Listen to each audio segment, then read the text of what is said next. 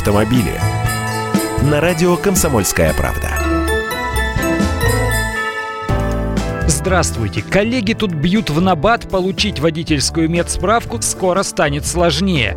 Министерство здравоохранения готовит единую государственную информационную систему в сфере здравоохранения. Информация из нее может стать барьером на пути получения водительского удостоверения, поскольку выявленные в ходе медобслуживания противопоказания окажутся в этой электронной базе, и кандидату в водители с такой историей болезни уже не светит получение водительской медицинской справки, а значит и прав.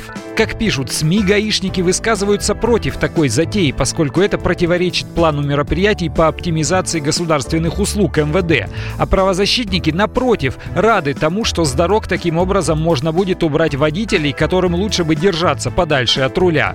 Так или иначе, но говорить об этом всерьез пока нет никакого смысла. Как говорят наши эксперты, близкие к Минздрав соцразвития, до создания федеральной базы электронных медицинских карт пока еще как до Луны пешком пешком. Во-первых, далеко не во всех медучреждениях страны есть интернет. О каких тут электронных медкартах можно говорить? Во-вторых, указанная система пока еще в стадии разработки и о конкретной дате начала ее функционирования пока никто и не заикается.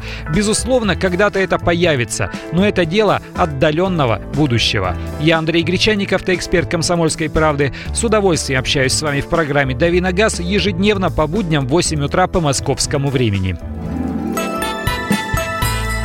Автомобили. На радио «Комсомольская правда».